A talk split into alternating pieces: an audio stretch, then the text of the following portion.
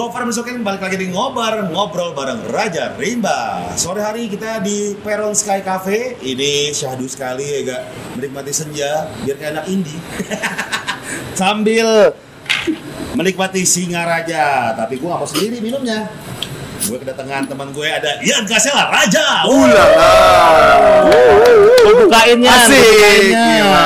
Satu kehormatan ini. Iya, ini perlu gue juggling nggak?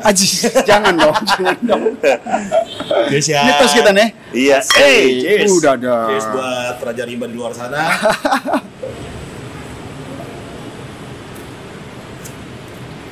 Wow. Lo. Panas-panasan. Tadi di Cibubur, daerah lu tuh. Tempat gua dong. Makanya cuy, tapi macet banget tadi cuy.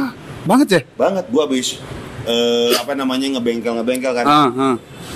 Lu tau gak, ngebengkel panas-panas. Diakhiri sore hari dengan singa raja. Bah, gila. Flow, mantap banget ya. Ini. Mantap banget. Sadis. Ini gua ngocoknya kelewatan nih. Kayaknya lu. Sampai muncrat. Om Ian, apa kabarnya Om Ian? Sehat Bapak Gofar. Dirimu aman? Aman. Sehat semua ya lah ya. Sehat semua. Amin. Dari semuanya yang penting adalah kita harus waras. Itu. Kalau waras sehat ngikut. Otomatis. Iya. Itu ibarat kayak bebek tuh iring-iringan dia. Bener. Bebek di mana coba? Itu dari Cibubur juga. Cibubur gua. Lu pasti lewat tempat gua tuh. Lu tahan dengan kemacetan Cibubur ya?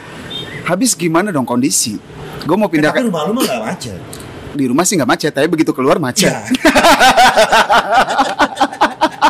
Hati-hati jebakan Batman itu. Ya, tapi kalau kita terbiasa sama daerah kita mah, ya gimana ya? Mau gimana lagi harus dijalanin. Tapi iya. Kayaknya sih kalau kita ngelihat Jakarta lah ya, bicara kayak sekarang di mana-mana sama aja kali sifar. Gitu loh. Iya. Tapi sebagai akamsi.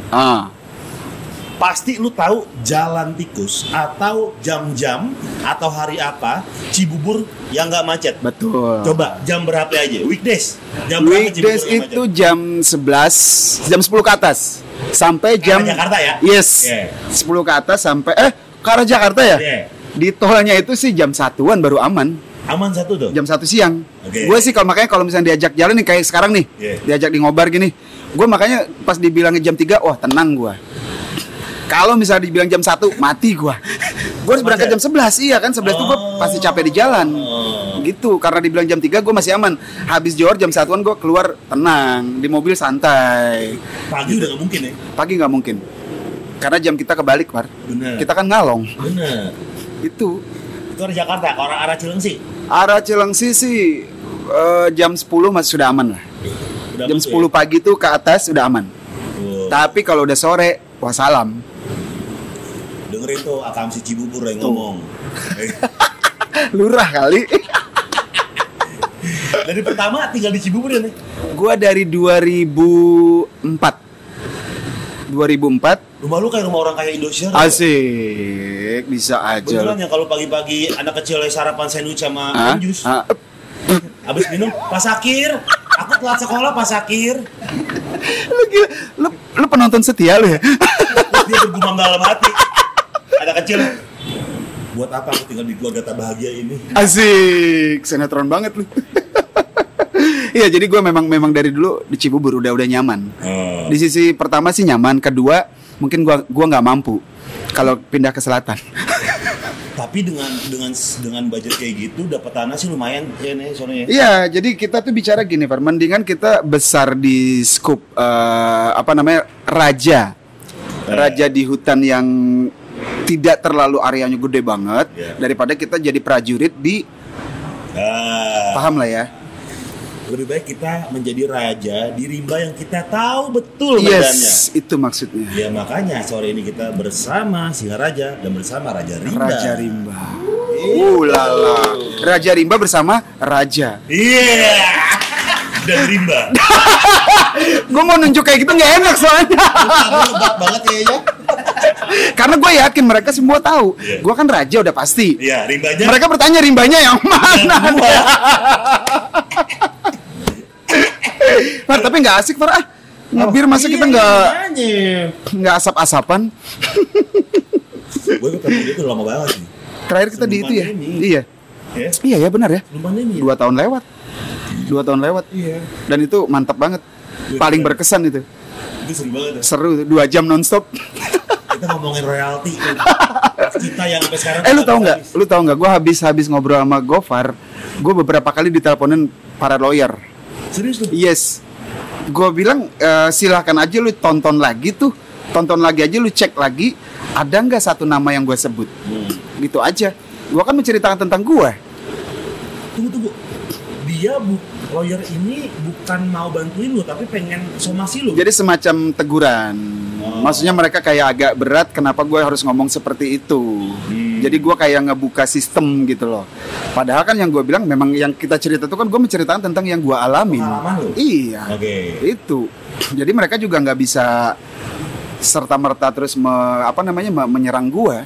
Gitu aja, karena gue juga sadar lah saat ngobrol sama lu juga. Kan gue juga harus sambil berpikir, gak boleh sampai ngejudge ataupun menyebut salah satu nama. Menyudutkan gitu. Iya. Aman sih. Iya. Ya kalau gak aman, lu juga pasti akan kena juga tuh. Bawa-bawa lu. Lu ngapain nanya gitu lu Pak? Nah, itu seakan-akan lu yang mancing gitu kesannya kan. Padahal kita bercerita yang ya fakta kejadian. Betul. Gitu. Dan itu kan ya maksudnya lu pernah ya, lu menceritakan pengalaman lu gitu kan. Dan tidak sebenarnya itu hanya untuk sharing kan? Iya, sharing. Sharing jadi buat mereka yang belum mengalami bisa antisipasi, jaga-jaga supaya jangan kejebak atau jatuh di lubang yang sama. Betul. Jadi paling rugi itu adalah kalau kita belajar dari pengalaman sendiri, itu paling rugi. Iya enggak? Harusnya belajar dari pengalaman orang lain. Orang lain. Memang kan pengalaman itu adalah guru yang paling mahal, guru yang paling berharga adalah pengalaman, tapi jangan pengalaman kita sendiri buang-buang waktu. Betul. Itu makanya dari sharing kita itu kan mereka kalau memang bisa mencerna dijadikan mereka pelajaran. Nah, gitu. Buat teman-teman di sini mungkin kita nggak akan bahas royalti lebih banyak. Enggak lah, janganlah. Iya, enggak. Iya, mending kita bahas yang asik-asik aja. Yang chill-chill. Yoi. Happy-happy lah. Seperti Cibubur. Far, ntar kita jadi ini loh. Jadi apa namanya itu marketing Cibubur loh. Iya. Tapi pas ada monorel langsung mahal tuh rumah-rumah iya, naik ya. Naik. Beberapa waktu kejadian kan itu yang monorel insiden itu. Iya. Gue memang lagi di luar dan memang sih nggak terlalu itu kalau misalkan lo nanti one day main ke tempat gue itu benar-benar samping banget Par. Kelihatan banget itu mereka lalu lalang tiap hari mereka uji coba tuh gue ngeliat banget. Okay. Iya jadi gue kalau refreshing ya ngeliat mereka lah santai sore-sore kayak gini gitu. Nah pas kejadian itu gue di sisi lain gue menyayangkan gue nggak ngeliat kejadian karena samping banget ya. Samping banget. Tapi mudah-mudahan nggak apa-apa lah. Iyalah jangan sampai. Dan tidak terulang lagi. Iya. Gue karena kan warga Cibubur, warga Cileungsi segala macam pengen menikmati gitu. Iya tapi fasilitas itulah yang mereka tunggu. Nah. Lu kan selama ini kan berkarya di rumah terus nih kan? Iya. Karena di mana lagi? Betul? Iya, betul. Iya, era terbatas ini gitu kan. Kondisi lah ya. Betul. Banyak hal-hal yang lakukan di rumah lu. Seperti bikin video di YouTube. Ya kan? YouTube gue ya betul. Musik. Iya, recording. Terus manggung-manggung yang live streaming kemarin tuh. Yes. Iya. Iya, virtual gue memanfaatkan fasilitas yang ada. Iya. Gitu. Jadi ini juga kalau seandainya kita bisa kayak ngobrol virtual juga asik juga sih ya. Betul. Tapi nggak seru lah ya. Iya. Janganlah, enakan face to face gini sih. Iyalah. Kita bisa lebih dekat lah ya, lebih akrab lagi. Aish. Lebih gosip. Ayah. Men, kita bukan lelaki gosip men. Kita lelaki tulen. Iya. Tapi kita lelaki julid. Bukan kitanya boy. Jempol kita. Iya. Rian, lu banyak yang lu lakuin ya? Iya. Di rumah gitu kan? Seperti yang gue lihat, lu meremake lagu lu yang single pertama zaman lu masih pakai rompi dan kemeja. Rambut lu gondrong. Tak mau sendiri. Iya. Betul, gue gak mau sendiri makanya gue kesini sama lu. Kita berdua? Yoi. Dan teman-teman yang lain tuh produksi. Yoi. Itu kepikirannya kenapa mau remake lagu sendiri? Gini aja sebenarnya sih itu hanya flashback, mengingat masa lalu. Jadi gue di saat menyanyikan lagu itu gue ingat di masa-masa perjuangan gitu. Kita recap sedikit masa-masa perjuangan lu dulu. Setahu gue, correct me if I'm wrong kalau orang-orang Jaksel bilang CMI WWW. Oh la la la. Dulu lu adalah lu kan emang adiknya Moldy. Moldy adalah sound engineering-nya UCAM. Betul ya? Vokalisnya. Oh, vokalis UCAM. Lu backing vokal. Yap. Nah, sutradara itu setuju bahwa kayak nih orang suara tinggi banget nih. Pakai dia. Produser ya? Kok sutradara lu? Lu keingatan lu mulu sih acting. Produser. Wah, ini anak suaranya tinggi juga nih. Kita bikin lagu deh. Iya. Buat dikasih single tanpa sendiri gitu. Betul. Ceritanya kayak gitu. Iya. Oke. Jadi gue pas lagi nge-backing gitu, didengerin suara gue, katanya dulu tuh komersil, era itu, karena di zaman-zaman lagi zaman suara bulat, manis gitu loh, nice rock lah gitu. Jadi mereka tertarik gitu, makanya Moldy abis itu disuruh coba bikin dong lagu, 4 lagu kalau nggak salah sih, 4 lagu saat itu dibikin. Coba dibikin diisi suara gue. Salah satunya lagu Tamau sendiri itu. Itu. Dan beberapa lagu, kenapa yang dipilih Tamau sendiri untuk single? Karena balik lagi era 90-an ya itu ya. Era 90 tuh zamannya seperti itu musik. Slow rock ya, slow rock dan gue nggak ngerti juga ya zaman-zaman produser saat itu, belum ada era selatan, masih fluid. Itu memang kalau sudah ada yang bagus seperti itu diikutin. Kayak misalnya kan zaman dulu kan 90-an ya siapa lagi, The One and Only di Kardila gitu kan. Yap, ya, betul. Terus banyak banget tuh akhirnya yang bermunculan slow rock. Terus era-eranya si Rudy Cisara tuh RC Formation. Itu, ya kan? Bener. Jadi yang rock-rock manis ya. Jadi ngikut ke situ, bikin musiknya kayak gitu, bikin lagunya kayak gitu, notasinya hampir-hampir seperti itu. Ya udah, ngikut lah kita. Cuman gue memang kalahnya gue di promosi. Itu. Ngomong-ngomong kalah promosi, cerita menarik nih yang mungkin belum banyak orang tahu, bahwa ternyata lagu-lagu Raja yang pecah sebenarnya bukan album pertama, tapi album ketiga ya nih. Kedua ya? Sorry, iya ketiga bener. Ketiga, karena pertama itu lu sama Universal. Yes, One Music, tapi kerjasama dengan Universal distribusinya. Dan katanya ada masalah internal soal distributor atau gimana ya? Oh enggak sih, kalau secara masalah yang seriously banget sih enggak. Tapi itu memang karena kita mungkin di saat itu One Music itu adalah sebagai produser, Universal distributor. Jadi kita kayak macam apa ya? Kalau istilah ada ibu tiri, anak tiri lah. Okay. Jadi nggak terlalu, karena mungkin bukan produk mereka saat itu dibilangnya. Karena pasti ada, mereka punya anak mas sendiri. Iya, gitu. Nah akhirnya ya udah kita agak sedikit tidak terfikirkan, agak dikesampingkan dikit. Makanya akhirnya membuat balik lagi promosi kita agak sendat. Pun dengan album kedua. Album kedua itu kita Kalau bisa dibilang sih indie ya sifatnya ya. Sifatnya indie masih Malta Record. Dia ada di Bogor saat itu. Dia hebatnya adalah sebagai orang radio. Dia memang radio promotion di salah satu label besar. Bikin label sendiri. Kita kesusahan cari produser dan gimana ya? Kita tuh sudah istilah bicara ngaceng udah di ujung tanduk. Mau orgasme tapi susah nih. Iya. Pengen itu udah cepet nih gitu loh. Pengen cepet keluar lah, rilis lah gitu loh. Nunggu nawarin ke label pasti akan bertele-tele. Panjang banget. Lika-likunya banyak deh. Akhirnya kita ngobrol-ngobrol, kita rekaman dia tahu di tempat dia bekerja. Ngobrol-ngobrol, cobalah dibawa ke tempat dia, kita meeting. Di kantornya dia di Bogor itu. Ngobrol-ngobrol, ketemu. Singkat cerita tuh kita produksi, dia promosi lah. Dari situ dia besar, karena dia kuat di radio, jaringan radio dinaikin dia terus. TV yang kita harapkan agak sedikit jauh dari harapan. Tapi alhasil sih alhamdulillah saat itu mulai kelihatan percikan apa ya? Publik mulai melirik tuh memang dari situ. Dari album kedua Manusia Biasa. Titelnya tuh Manusia Biasa Sebelum Langkah Baru. Nah, setelah setahun perjalanan ada gesekan sama gue. Dari pihak Malta itu. Malta itu produsernya ada gesekan sama gue. Dia rada tinggi, gue juga kebetulan rada temperamen. Ngegas dua-duanya. Nggak bakal ketemu tuh. Nggak bakal. Lebih baik jalan sendiri deh. Yes. Kita putus langsung di situ. Beralih ke YMI. Langsung pecah tuh. Karena YMI basically dia major label.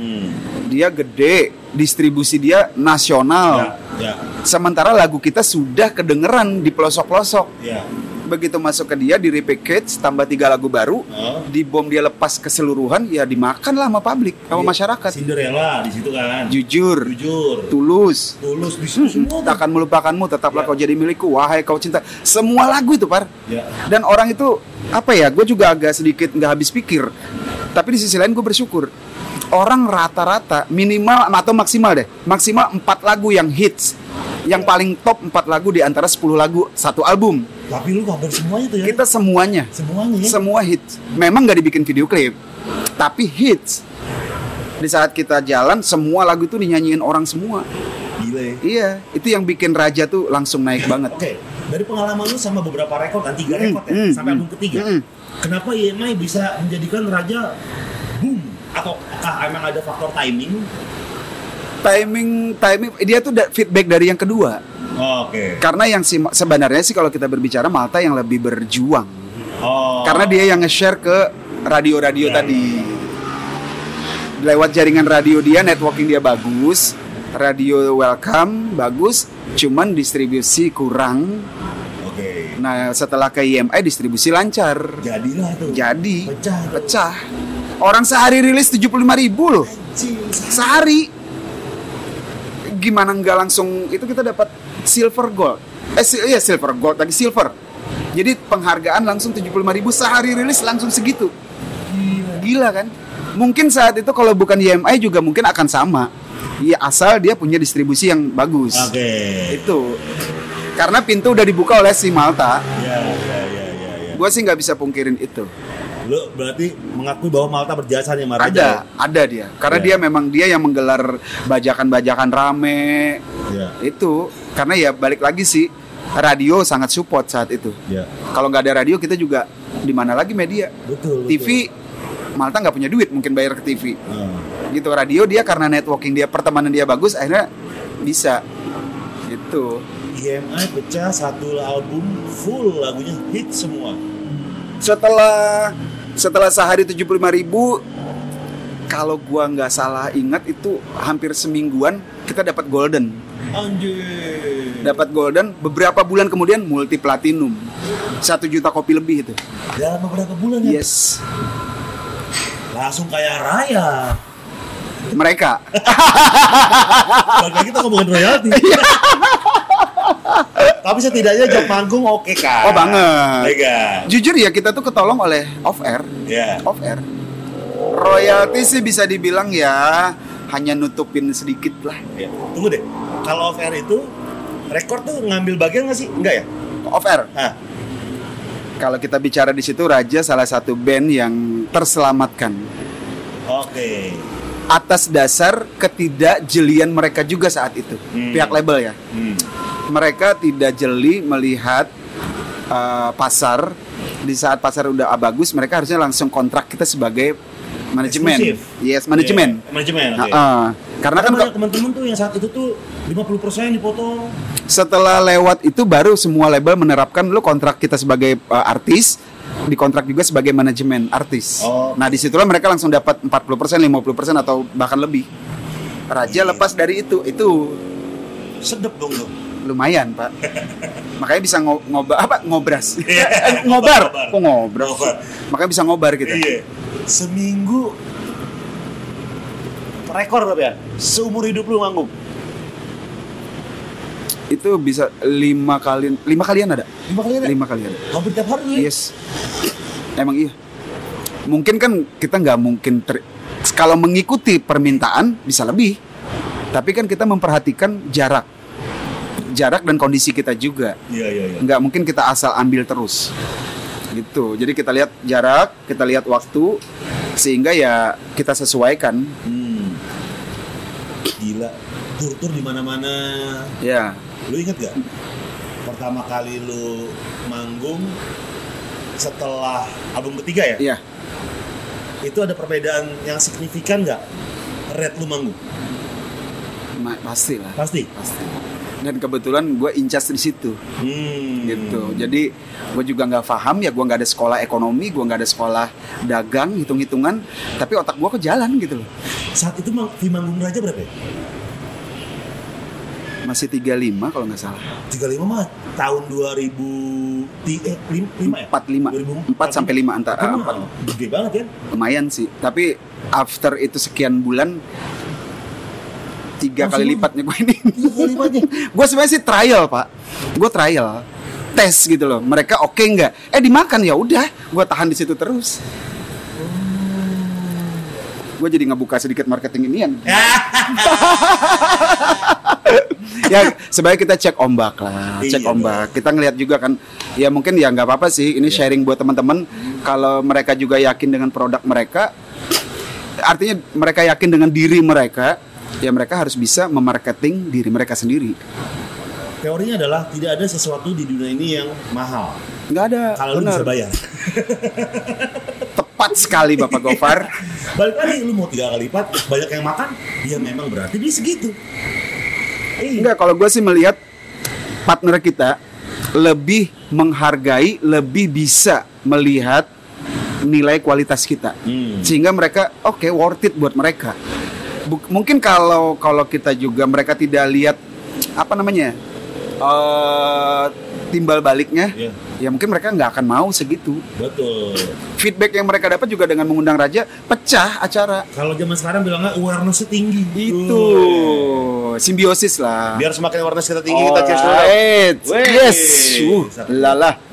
Benar-benar jadi raja gue di sini. Iya, emang raja loh. Rajanya di mana? Di Rimba.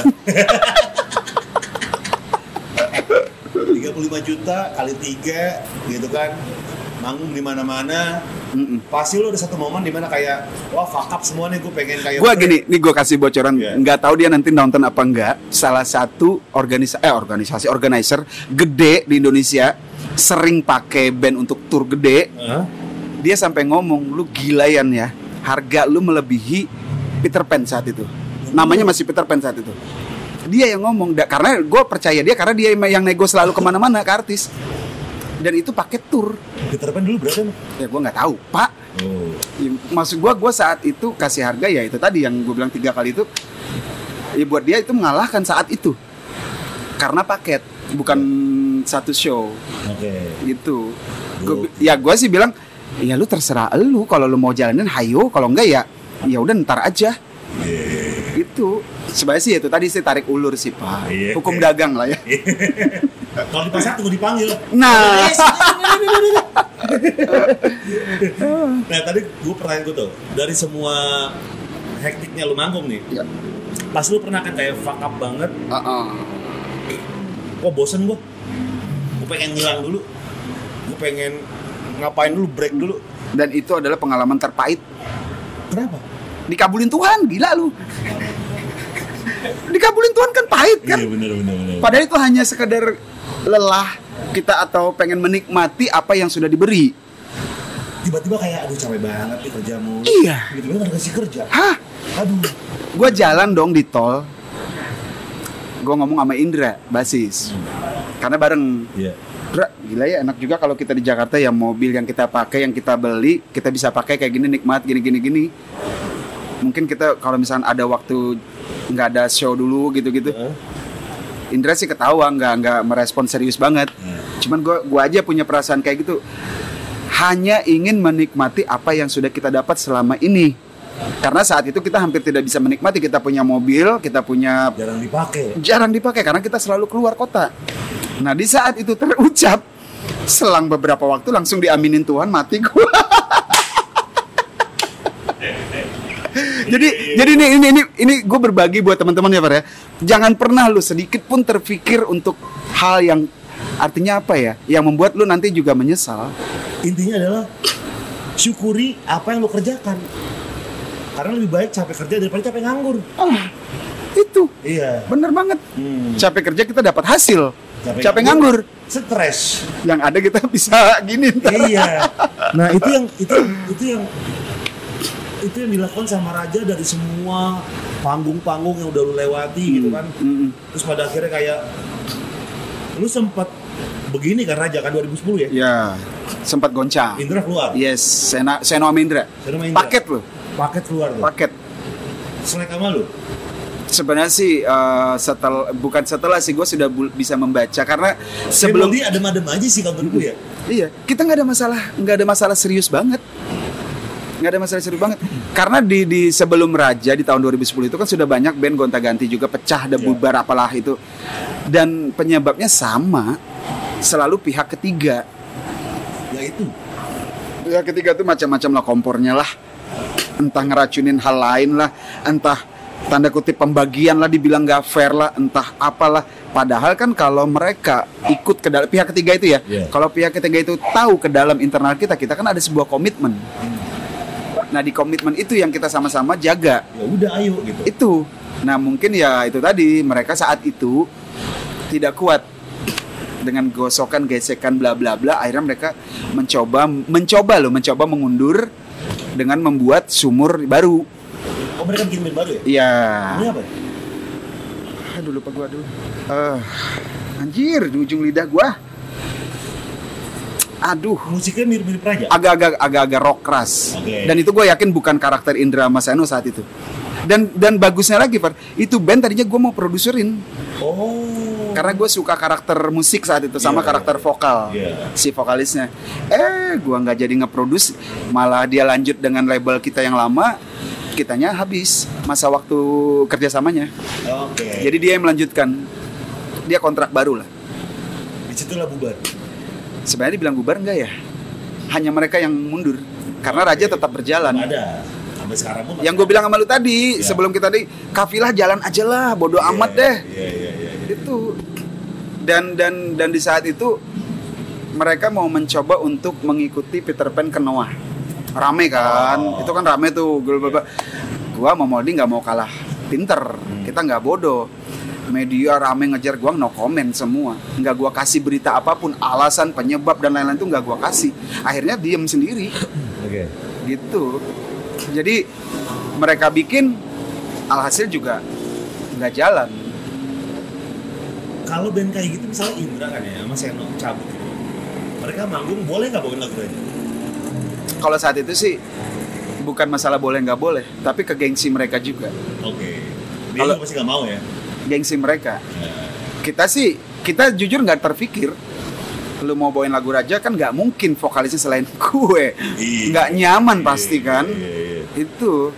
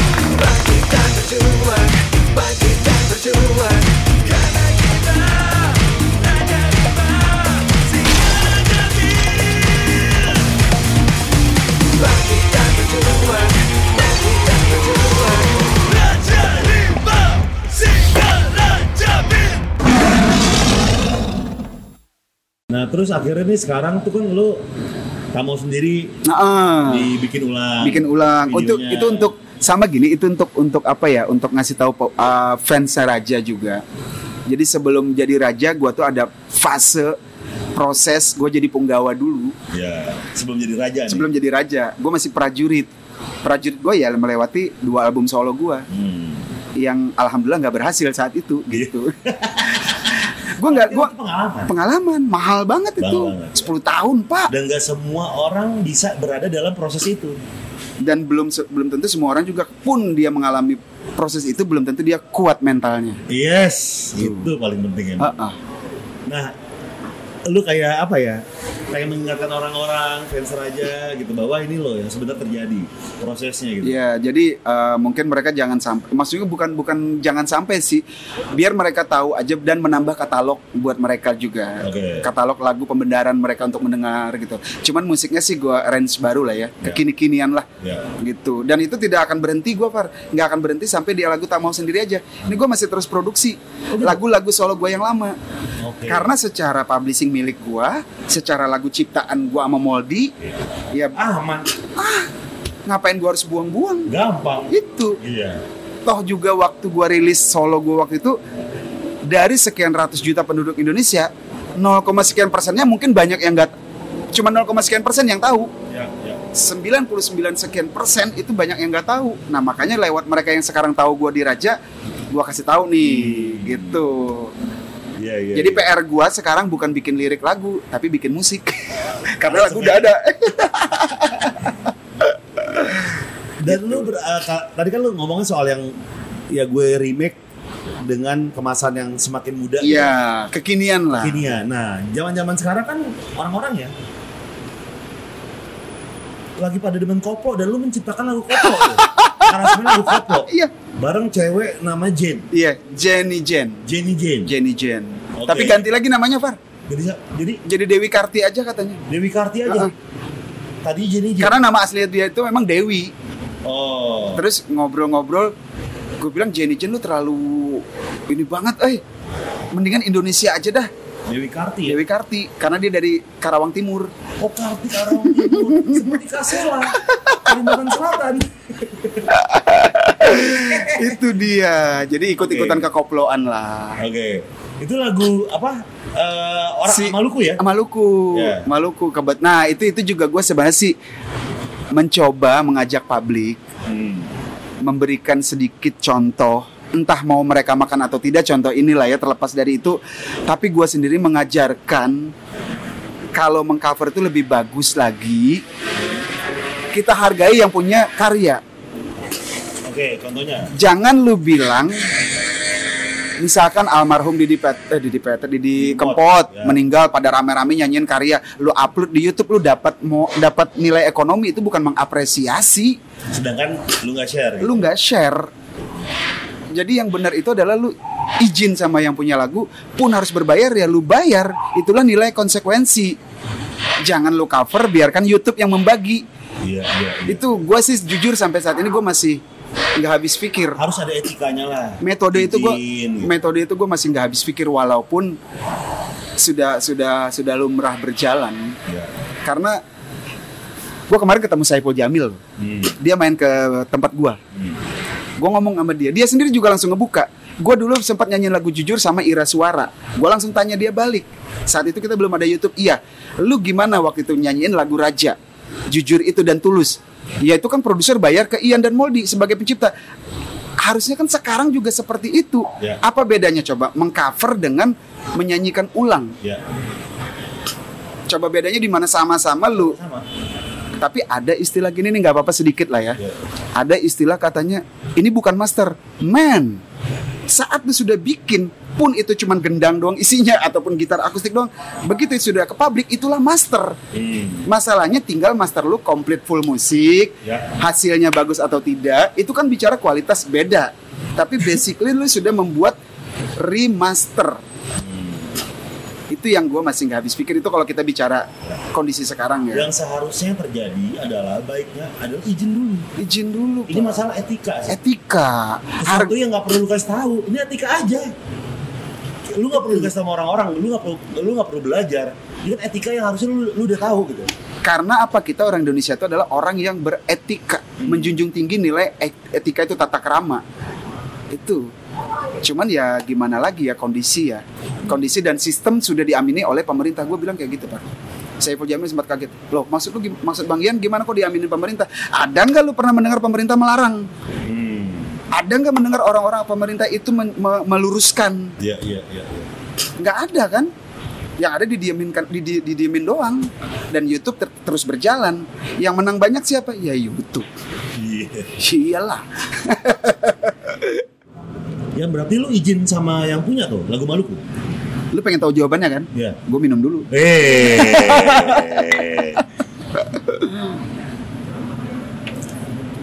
Nah. Jadi gini Pak, gue sempat sih menaikkan. Nggak lama dia DM gue. Si nama itu Markus kalau nggak salah sih nama itu Markus apa gitu, Maluku banget. Dia nanya, bang Kak Ian, dia bla bla bla lagi panjang lebar. Gue coba, gue nggak langsung respon sih. Gue lihat dulu di konten di channelnya dia. Oh ternyata bener. Ya udah habis itu gue jawab, oke, gimana bagusnya? Saya yang punya lagu gini. Oh ya udah, kamu maunya seperti apa? Gini Kak, gini. Oh ya udah, kita sesama. Kamu mencari rejeki lewat musik. Saya pun sudah berkecimpung di musik. Jadi ya udah, dihargain. Saya bayar habis itu ya udah. Ada sih yang bilang, kenapa kalian kok tulisannya nggak cover? Lah sekarang gue udah bayar. Jadi itu udah audio secara sound recording audionya milik gue. Yeah. Gue mau gimanain itu hak gue udah. Karena gue sudah mendapat izin. Oke. Gitu. Ya lu ajak si Dewi Karti. Karena gue memang izinnya untuk 2. Oke. Max, gue manggil dia Max ya. Max, gue bilang gue izin sekalian 2 ya. Karena gue ada artis nih. Ini gue talent gue. Oh ya udah nggak apa-apa Kak. Ya udah. Gue produksi. Gitu. Oh, berarti dia talent lo di sini. Dewi Karti talent gue. Makanya namanya gue ganti. Karena gue punya pemikiran lain lah gitu. Tadinya dia penyanyi juga. Penyanyi memang. Dia penyanyi juga emang. Memang panggung-panggung lah. Panggung-panggung di sekitar Jawa Barat. Lu ada berapa talent ya? Sekarang baru 2 sih. Lu sama? Dia sama? Dia sama anak gua. Hugo. Oh. Karena Hugo gua lihat sudah mulai mau terjun ke musik. Gitu. Soalnya sama anak kuliah lain juga bikin grup kan? Iya, sama anak Moldy. Sama anak Moldy ya? Dia bikin, cuman dia kayaknya lagi happening pengen sendiri. Jadi gue bikinin dia lagu baru, pure. Cuman belum rilis. Oke. Gue lagi lihat momen lah. Mirip-mirip lu lagunya? Beda pak. Beda? Anak gue benar-benar dah, gila. Lebih kemana dia? Senja-senjaan lah. Oh, India. Jadi... ya udahlah, gue bilang ya udah karena papi kolonial, kamu nggak apa-apa milenial deh. Gue ngalah deh. Gue suruh gini dong, kakak mau nggak nyanyiin lagu-lagu Indonesia? Nggak perlu harus lagu papi deh. Yeah. Gue harus kayak gitu kan? Nggak harus anak gue nyanyiin lagu gue nggak. Dia dengan santai datarnya ngomong, aku nggak terlalu ini pi Indonesia. Oh ya udah. Kamu sukanya apa lagu luar? Ya udah. Sok lah, kamu dalamin, tapi papi bikinin kamu lirik Indonesia. Kalau kamu pengen lirik bule ataupun Inggris, karena papi kamu orangnya Indonesia banget, kamu bikin sendiri liriknya. Okay. Dan dia sekarang lagi demen menulis. Okay. Gitu. Tapi ntar under lu tuh ya? Under publishnya ya? Iya, under gua. Jadi gua bikin tuh Kepo. Kepo Record. Oh, Kepo Record dulu. Kepo Record tuh gua. Oke. Okay. Sebenarnya Kepo Record itu singkatan dari KP. KP-nya tuh Kasela Production. Gitu. Nah, ya, buat gimmick-gimmickan lah, Pak. Kedepannya tuh Kepo Record mau ngapain aja tuh ya? Produce lah. Produce musik aja sama manajemen artis. Artinya gini. Sekarang gue waktu banyak. Masih dalam kondisi kayak gini gue waktu banyak. Jadi gue mencoba untuk kembali ke akidahnya. Kita menjadi media. Kita menjadi jembatan buat mereka yang pengen eksis. Dewi Karti, Hugo, anak lu diproduserin sama lu gitu kan. Nantinya lu akan bikin apa nih, kerajaan baru kah? Itu tadi yang gue bilang, gue kembali kepada hakikatnya. Gue mencoba untuk menjadi media. Gue menjadi media buat mereka-mereka yang ingin eksis. Walaupun sebenarnya sih mereka juga bisa eksis sendiri lewat channel mereka sendiri, sosial media masing-masing. Tapi kalau ada yang pengen join, ya gue dengan sangat terbuka. Gue siap membantu gitu loh, untuk menjadi jembatan buat mereka untuk menuju kesuksesan. Sade. Itu. Studio tuh di rumah lu ya? Di rumah ya? Di rumah yang baru, bukan yang sekarang. Yang sekarang sih gue belum pindah, belum pindah murni. Karena itu tadi gara-gara pandemi ini gila. Apa yang baru di mana? Yang dekat mall itu tadi. Oh. Kalau yang satunya gue agak ke dalam dikit. Oh. Okay. Jadi gue berhasil menyelesaikan satu tempat baru. Tapi pas giliran mau isinya kebingungan gue. Tapi minimal studio gue udah aman. Jadi gue rutinitas beres lah. Sementara ngantor di situ dulu. Yes, lah ya. Betul. Iya, nggak jauh-jauh ya. Nggak jauh-jauh, nggak perlu kena macet. Iya. Naik motor pun jadi. Lian, buat teman-teman di sini nih, biar mereka jadi raja di rimbanya masing-masing nih. Nah, ada tips and trick gak? Mental. Penting. Nomor satu mental. Kedua sih mungkin banyak yang dibilang orang attitude. Tapi pengertian attitude sendiri banyak orang yang bersuara attitude dia tidak paham dengan attitude itu sendiri. Dia tidak mengerti dengan makna. Karena satu kata itu bisa luas maknanya. Orang banyak bilang jaga attitude, jaga koneksi, jaga relasi dan lain-lain, tapi lu sendiri tidak menghargai makna dari kata itu sendiri. Oke. Tanpa disadarin ya. Pastinya tanpa disadarin. Itu. Ya jadi balik lagi mental harus bagus, kuat. Attitude kudu dijunjung tinggi, harus bagus dan konsistensi mungkin ya. Itu iya dengan tinggi sendirinya ya. Itu efek dari kedua hal tadi. Iya. Gitu tuh. Biar Raja Rimba menjadi raja di rumahnya masing-masing. Dan sekarang kita akan menjawab pertanyaan dari Raja Rimba. Yang pertama dari @johanselagawa. Mau tanya dong, pernah nggak pas manggung nggak pakai kacamata hitam? Entah itu lupa atau ketinggalan. Lo pernah diceritain ini? Iya kan? Iya. Pernah cerita ya. Tapi nggak apa-apa. Buat dia kita kasih jelas lah ya. Betul. Di Jakarta daerah utara. Iya. Karena semua peralatan gua itu kebanyakan di mobil. Iya. Salah satu misalkan kacamata, sepatu, bahkan kadang jaket ataupun apalah beberapa deh atribut gua tuh di mobil. Suatu hari mobil gua nih dipakai oleh mantan pacar gua. Dia pakai mobil di hari yang gua mau manggung. Diturunin dia lah itu, dikeluarin dia tuh barang-barang gua. Mungkin maksud dia sih nggak bermaksud untuk gimana-gimana ya. Cuman guanya aja begitu gua mau jalan buru-buru banget, main berangkat aja sampai di lokasi di parkiran rame fans, orang-orang rame gitu, media mau liput mungkin gitu. Begitu gua mau turun dari mobil mau diliput, secara refleks gua langsung cari di dashboard. Loh, kacamata gua mana? Bingung gua tuh, dicari belakang nggak ada. Gua kan gak mungkin turun tanpa kacamata karena kamera udah on semua orang-orang nih, yang mau foto juga udah on aja. Bingung gua. Teleponlah kru. Lu lagi sibuk enggak Kak, gini-gini. Lu kan kebetulan itu dia connecting dengan mall. Ada mall kecil lah. Gua lupa bawa kacamata. Lu beliin kacamata. Kak, enggak mungkin gua beliin kacamata buat gua gitu. Enggak, gua enggak harus yang brand lah, gua bilang gitu. Enggak perlu yang harus lu ini banget deh. Yang mana aja pokoknya deh. Yang mana aja. Gue cuma megang duit 30.000 apa 20.000 lah saat itu. Dia bilang, ya udah lu cari aja, ada kali yang 15.000. Gue bilang gitu. Bener ada. Dan itu dibeli dia, diantar dia. Gue pakai. Jadi gue terselamatkan dengan kaca cengdam tadi. Cuman ya alhamdulillahnya kan orang gak akan pernah bertanya itu aslinya Mas gitu. Itu. Lihat lu, Ian Kasela pakai kacamata udah. Iya, karena publik taunya Ian Kasela kacamata hitam. Udah. Mau merek apapun bebas. Dan lu pernah melelang kacamata lu kemarin ya? Iya, itu juga. Itu 200 juta tuh ya? Enggak sih, sebenarnya itu gue pernah di tahun 2005-2006 ada satu acara itu kayak sosial, mereka penggalangan dana. Momennya sih enggak nyuruh raja ikutan melelang barang, enggak. Tapi tes doang. Oke. Mereka udah lelang barang-barang banyak. Si MC dong dengan cuek, dengan gimmicknya dia. Para audiens sifatnya itu makan malam.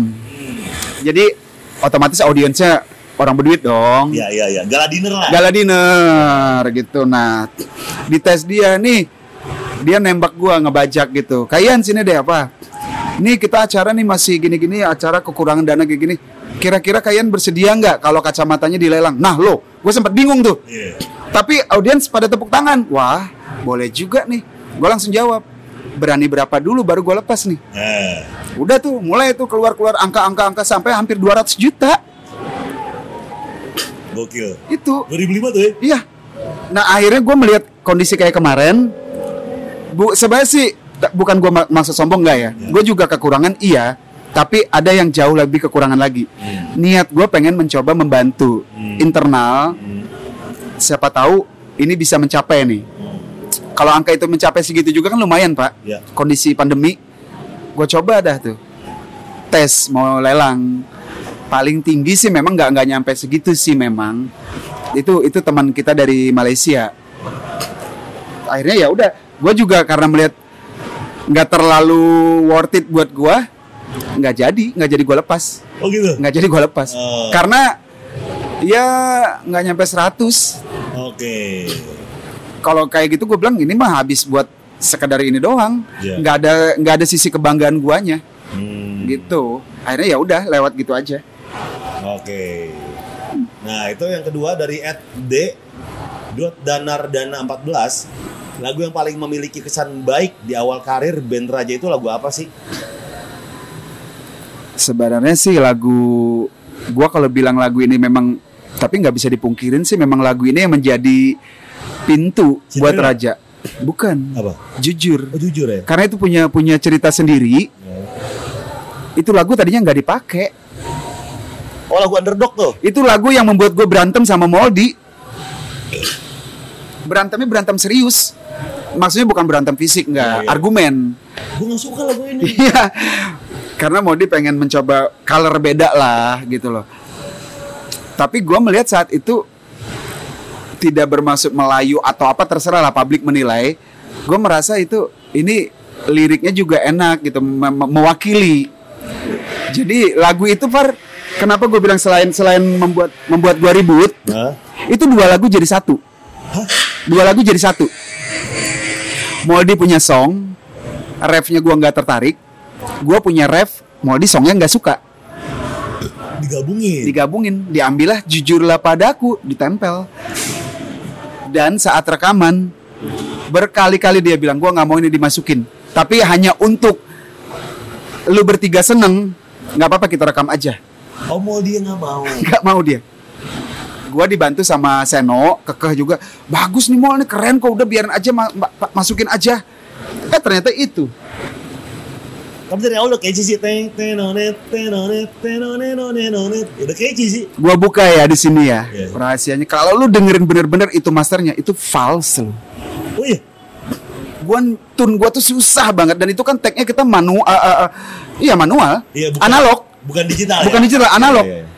Gue cari masih pita. Gue nyari nada tuh susah karena dia si biolanya itu cunnya hampir nggak kena, tipis.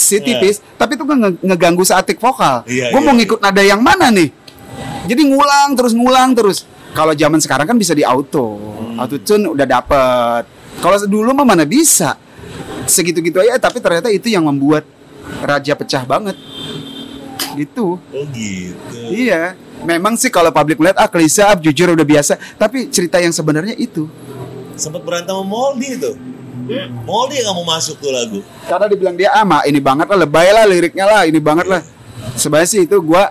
Nah lagu itu juga bukan tentang cewek sebenarnya Pak. Tapi gue ngerasa zaman masih berjuang. Kita kan nothing lah, bukan gak ada apa-apa. Segelintiran teman-teman kita juga yang suka munafik lah. Iya. Begitu kita nyampe, wah asik. Begitu nggak ada, udah mulai dan cibir. Makanya jujurlah padaku bila kau tak lagi suka. Sebenarnya bukan cinta tadinya, suka aja. Sama Moldy disempurnakan. Jadi cinta yang kedua. Jadi cinta. Itu. Oh. Dia nggak suka tapi menyempurnakan. Ternyata itu ceritanya. Tuh. Berikut dari @siskus15. Olahraga apa yang dilakukan bagi Ian Kasela untuk menjaga performa suara dan bentuk tubuhnya? Karena dari dulu segini-gini aja, kalau kan buncitnya begini ya, lu segini-gini badan lu ya, pakai celana skinny sama baju kecil tuh masih pantas gitu. Iya, gue ngomong sama tim waktu itu, gue boleh nggak minta size S?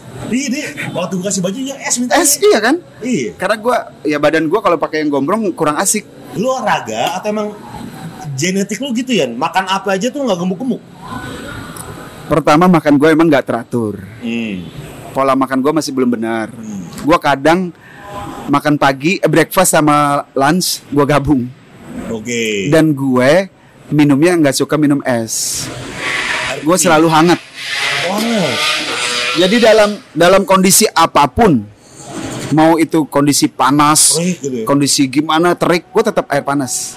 Oh. Itu. Jadi mungkin itu kali yang membantu juga. Yeah. Dan di sisi lain gue nggak suka nyemil orangnya. Jadi itu juga kali membuat. Kalau lu tanya gue olahraganya apa? Push up. Push up doang. Push up untuk 18 plus. Gue perjelas loh. Jangan hanya pakai sikut. Oh lu gitu ya.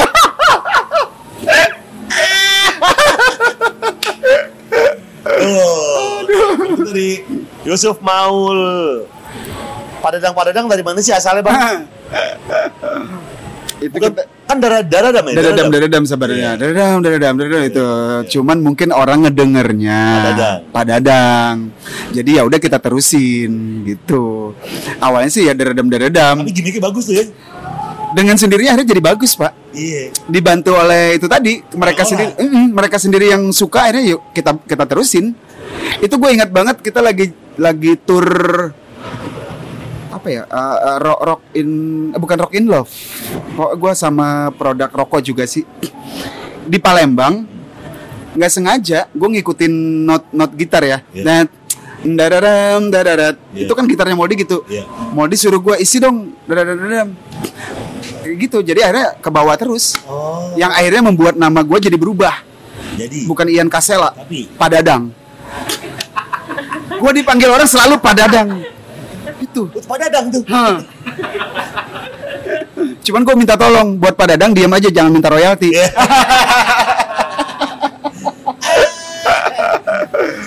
Berikutnya dari @bainahvht. Boleh tanya nggak mas? Ya boleh, dulu lagi nanya. Band Raja tuh aliran musiknya apa sih? Apakah pop Melayu seperti ST12, Wali dan Kangen Band? Langsung nih. Iya. Lu nggak apa-apa dibilang Melayu ya? Gua sih tidak pernah bilang enggak. Okay. Tapi juga tidak pernah bilang iya. Oke. Okay. Karena kita sudah di saat kita sudah terjun ke publik, biarkan publik yang menilai. Biarkan mereka membuat opini. Tapi pada dasarnya gue dari awal Raja bentuk itu gue nyebut nama musik kita adalah free pop. Free pop. Yes. Free itu kan udah jelas bebas. Yeah. Pop itu adalah ya pop biasa lah. Jadi kita bermain di jalur pop yang bebas sehingga kita bisa kombinasi musik apapun masuk ke dalam musik Raja. Crossover ya. Yes. Yeah. Kayak gitu. Masuk ke distorsi. Kita ada bernuansa reggae, kita bernuansa alternatif, bebas. Dan morok, slow banget, iya. Jadi itu sebenarnya untuk mempermudah kita juga biar jangan kejebak dalam satu genre. Ya. Itu. Oh, berikutnya dari Jessica MJW, bang cewek yang di lagu bulan itu siapa sih bang? Udah tahu kan? Udah tahu kali sih yang di bulan yang mana nih? Ya. Di klip bulan? Iya di klip bulan. Karena gini, gue bulan juga ada gue tadi lupa nyebut. Gue ada satu produk juga Cinderella. Satu band Cinderella itu diambil dari judul lagu Raja. Iya, itu yang vokalis cewek kan? Vokalis cewek. Ya. Nah, itu gue suruh repackage lagu Raja bulan. Iya. Nah, kalau yang di bulan yang sekarang itu Cinderella, tapi bulan yang di video klip Raja Nia Ramadhani. Oh, Nia Ramadhani. Iya. Itu. Janu. Yang lagunya katanya cuma kenalan doang. Kapan pacarannya? Januari aku kenalan denganmu. Februari aku mendapatkan cintamu. Iya. Maret, April, Juni saling menyatu. Iya. Juli, Agustus, September gajian.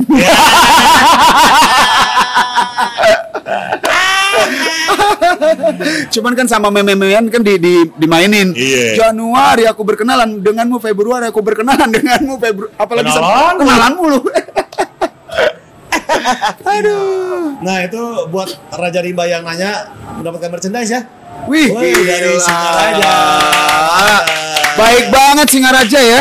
Merchandise yang ditandatangani oleh kita berdua. Iya benar. Udah kan tadi ya tanda tangan? Udah benar. Asli loh itu. Cuman bedanya satu, nggak ada materainya ya. Ya.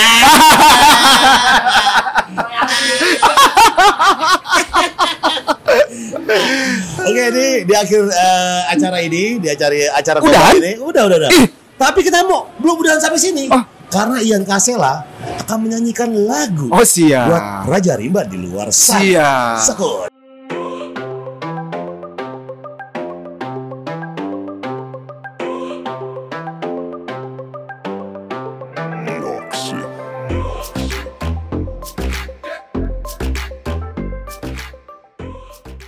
Buat Raja Rimba di luar sana, please welcome Ian Kasela.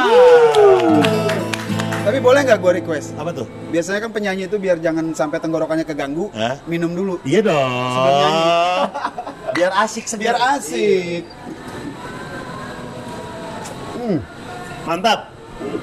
Let's go. Lagu yang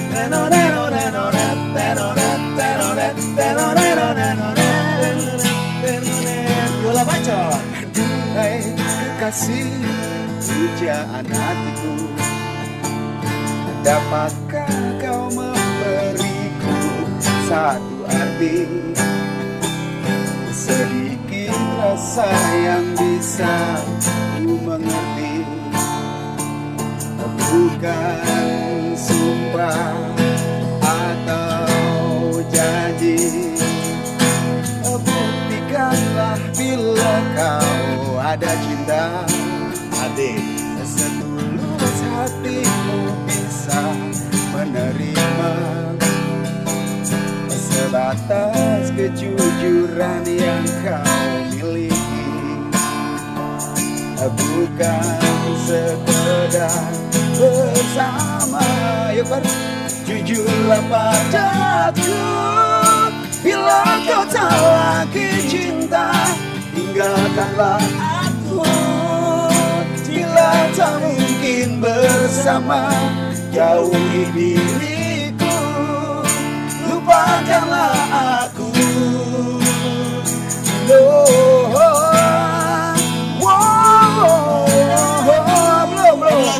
Jujurlah padaku, bila kau tak lagi suka, tinggalkanlah aku, tak mungkin bersama, jauhi diriku, lupakanlah aku selamanya.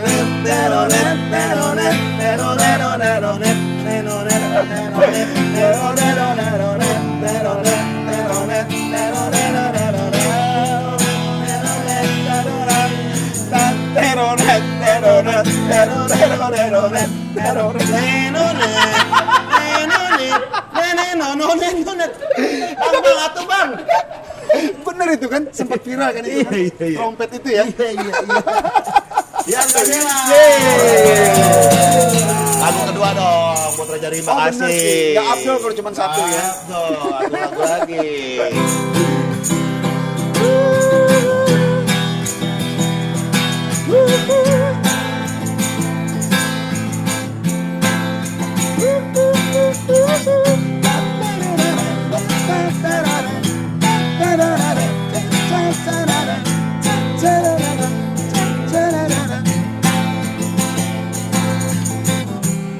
Ada sebuah kisah tentang darah cerita, hidup selalu penuh keberadaan sisa, datang sebuah berita tentang adanya pesta, pangeran mencari permai surinya, Cinderella pun tiba dengan upah kencana, sepatu kaca hiasi kakinya, semua mata terpana akan kedatangannya, pangeran pun jatuh cinta padanya.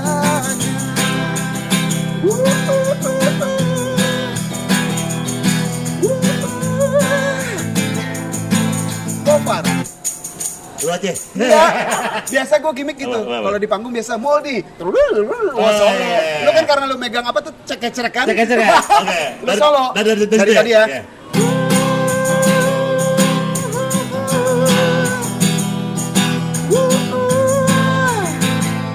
Siap. 2, 3, 4, go far. Asik. Terus 2 jam. Cinderella pun tiba dengan kata kencana sepatu kaca hiasi kakinya semua mata terbana akan kedatangannya pangeran pun jatuh cinta padanya.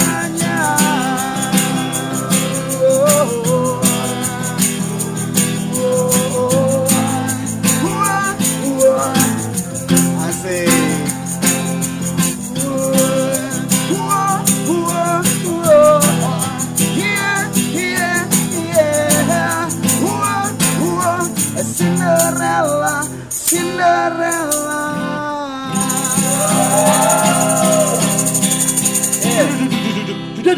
Bed. Standar itu. Terus kayak gini, deng. Agrikityu banget ya. Ian Kasela, terima kasih. Thank you banget Gofar juga. Sukses selalu buat usahanya, Kepo Record segala macam. Amin. Karya-karya ditunggu yang terbaru. Thank you. Yang remake yang single-single. Yang perlu ditunggu ada satu lagi dong. Apa tuh? Singer aja jadi rajanya bir di Indonesia. Wow. Itu. Singa Raja menjadi rajanya bir di Indonesia. Dan semuanya menjadi raja di rimbanya masing-masing. Yes. Oke, terima kasih buat Raja Rimba di luar sana. Dan terima kasih buat Peron Sky Cafe, tempat enak banget. Pokoknya buat Raja Rimba, jangan lupa subscribe YouTube-nya @prosclubtv, follow Instagram-nya @bersingaraja dan @prosclubtv. Karena info-info menarik, tamu siapa, ngobar berikutnya, nah, saksikan aja, oke? Gofar pamit, Ian Kasela pamit. Thank you. Buat Raja Rimba semuanya. Bye. Tiba dengan kereta kencana seperti gajah.